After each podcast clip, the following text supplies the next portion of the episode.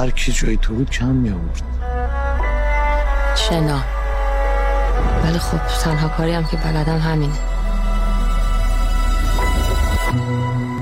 پیش از اورکا دو فیلم برادران لیلا و تفریق هم سرنوشت مشابهی در زمینه انتشار غیررسمی داشتند. هر سه این فیلم ها برای تولید در سالهای گذشته از سازمان سینمایی وزارت ارشاد جمهوری اسلامی پروانه ساخت گرفته بودند اما حالا فرصت نمایش عمومی پیدا نمی کنند ولی انتشار غیررسمی آنها زمینه بحث و گفتگو دربارهشان را فراهم می کند. علی مسلح روزنامه‌نگار سینمایی درباره ساخت فیلم اورکا و سرنوشت مشابه آن با چند فیلم دیگر از نظر عدم نمایش عمومی چنین می‌گوید. فیلمی مثل اورکا که اواخر دهه 90 و در دولت حسن روحانی مجوز ساخت گرفت در کنار چند فیلم دیگه مثل برادران لیلا تفریق و شب داخلی دیوار آخرین تلاش های انفرادی فیلمسازان ایرانی برای جواب دادن به نیازها و مطالبات واقعی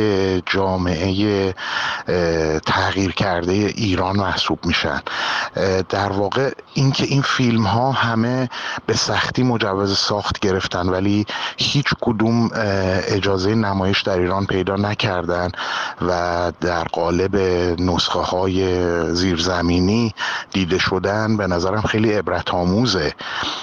به شکل نمادین و در این حال واقعی نشون میده که دیگه اساسا جمهوری اسلامی هیچ نوع پاسخ گفتن به واقعیت جامعه ایران و انعکاس این واقعیت ها در سینمای ایران رو در فضای رسمی اساسا تحمل نمی‌کنه و حتی مجوز گرفتن این فیلم ها هرچند در دولت قبلی بوده باز هم عجیبه. بر اینکه در سراسر دهه 90 هم سانسور به شکل پیچیده تری اعمال می‌شد و با روی کار اومدن دولت رئیسی همه چی علنی شد. ولی این سانسور وجود داشت. فیلم اورکا هرچند به لحاظ داستان و موضوع شباهت هایی مثلا به فیلم عرق سرد داره که در میانه دهه 90 ساخته شده بود. ولی به نظرم از جنبه های دیگه ای با برادران لیلا و تفریق می‌تونیم مقایسش بکنیم. به دلیل اینکه زن در این فیلم ها پررنگه و یک جور شورش و ایستادگی زنان در برابر محدودیت هایی که از خانواده تا جامعه تا حکومت تحمیل می‌کنه به زنان رو تصویر کرده و این خیلی نکته قابل توجهیه و شاید به همین دلیله که هیچ جوری اجازه نمایش نمی‌گیرن. نکته بعدی اینه که در هر سه فیلم ترانه علی دوستی نماینده این زنانه و اینکه خانم علی دوستی در یک سال اخیر یکی از در واقع میشه گفت مشهورترین چهرهایی که مقابل حکومت ایستاد بعد از اعتراض های سال گذشته و حجاب اجباری رو کنار گذاشت به همه این ماجرا افزوده میشه و ابعادش رو به نظرم عجیبتر می‌کنه. در هر صورت من فکر می‌کنم که دوره این خیال پردازی که زمانی سینماگران ایرانی داشتن که سینمای اجتماعی ایران می‌تونه در عین داشتن جذابیت و داستانگویی برای مخاطب پاسخ بده به مطالبات مردم تموم شده. فیلم اورکا اتفاقاتی که برای الهام اصغری زن شناگر ایرانی رخ داد را روایت می کند. نام خانم اصغری در دهه 90 با ثبت رکوردهایی در زمینه شنا در دریا مطرح شد. با آنکه رکوردهای او با پوشش اسلامی به دست آمدند اما نهادهای رسمی و مقامهای جمهوری اسلامی از ثبت آنها به دلیل محدودیت های مربوط به شنای زنان در ایران خودداری کردند. فیلم اورکا روایت همین اتفاقات و چالش است که این زن شناگر در سالهای مختلف با آن روبرو شد. خب من چه کار می‌تونم براتون بکنم؟ مجوز بگیریم برای دخترم که بتونه رکورد دریای شمال رو ثبت کنه. ما اصلا رکورد شنای بانوان نداریم. اونم تو دریا.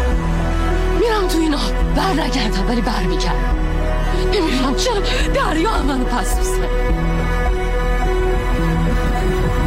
تو مملکت اسلامی مگه دختر میره تو آب که تو ادعا کردی رکورد زدی؟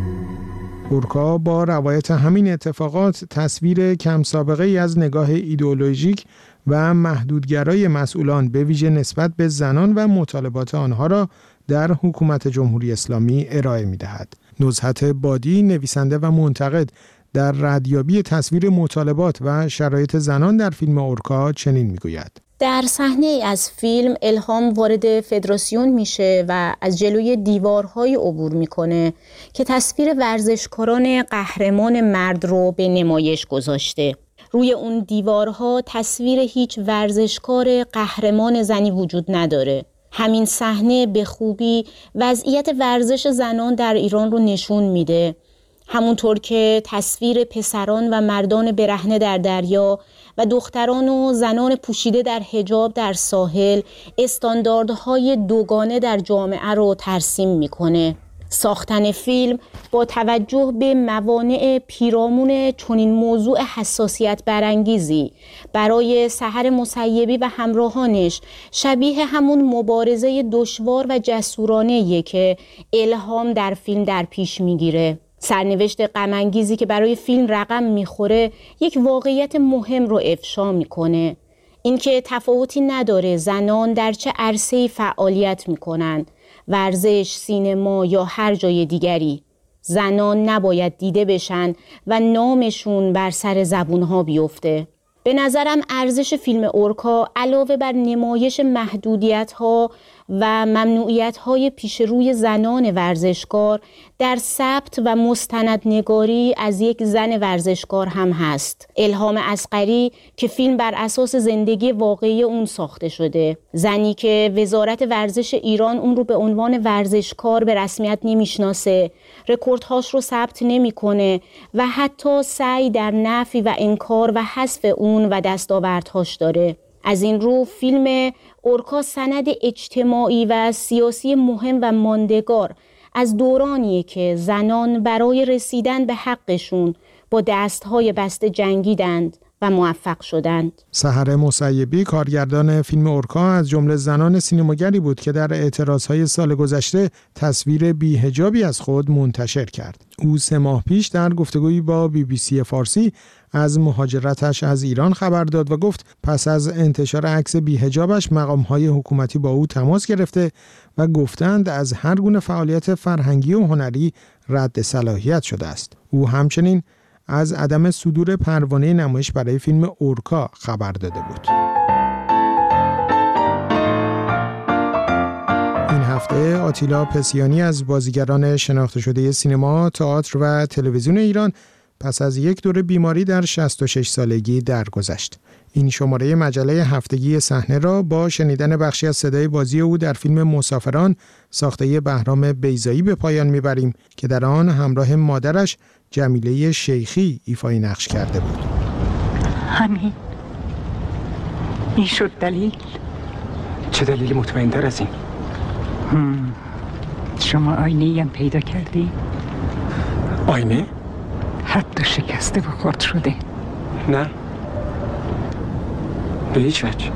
بله در عکسم نمی بینم بهتون گفتم که خبر روزنامه صحیح نیست.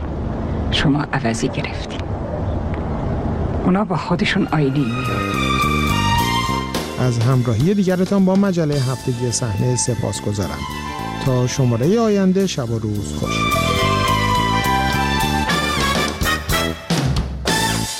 خب کیان منوی هستم تا لحظات باقی مانده سرخط چند خبر رو به آگاهی میرسونم. حزب الله و ارتش اسرائیل مواضع یکدیگر رو هدف قرار دادن.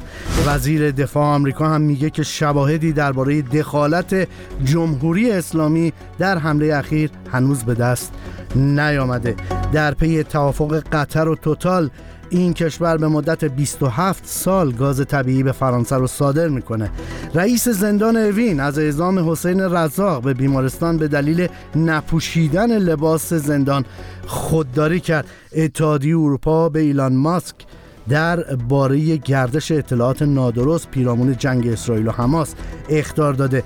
ولودیمیر زلنسکی در بروکسل با دبیرکل ناتو دیدار کرده. زلزله قوی برای بار دوم شمال غرب افغانستان رو لرزونده. بنابر رأی دادگاه تجدید نظر چهار شهروند بهایی مجموعا به دوازده سال زندان محکوم شدند و ناو آمریکایی جرالد فورد به نزدیکی سواحل اسرائیل رسید. سپاسگزارم می‌گذاریم از توجهتان تا این لحظه به خبرها و گزارش های رادیو فردا بخش بعدی خبرها تا 45 دقیقه دیگر با آگاهی می‌رسه.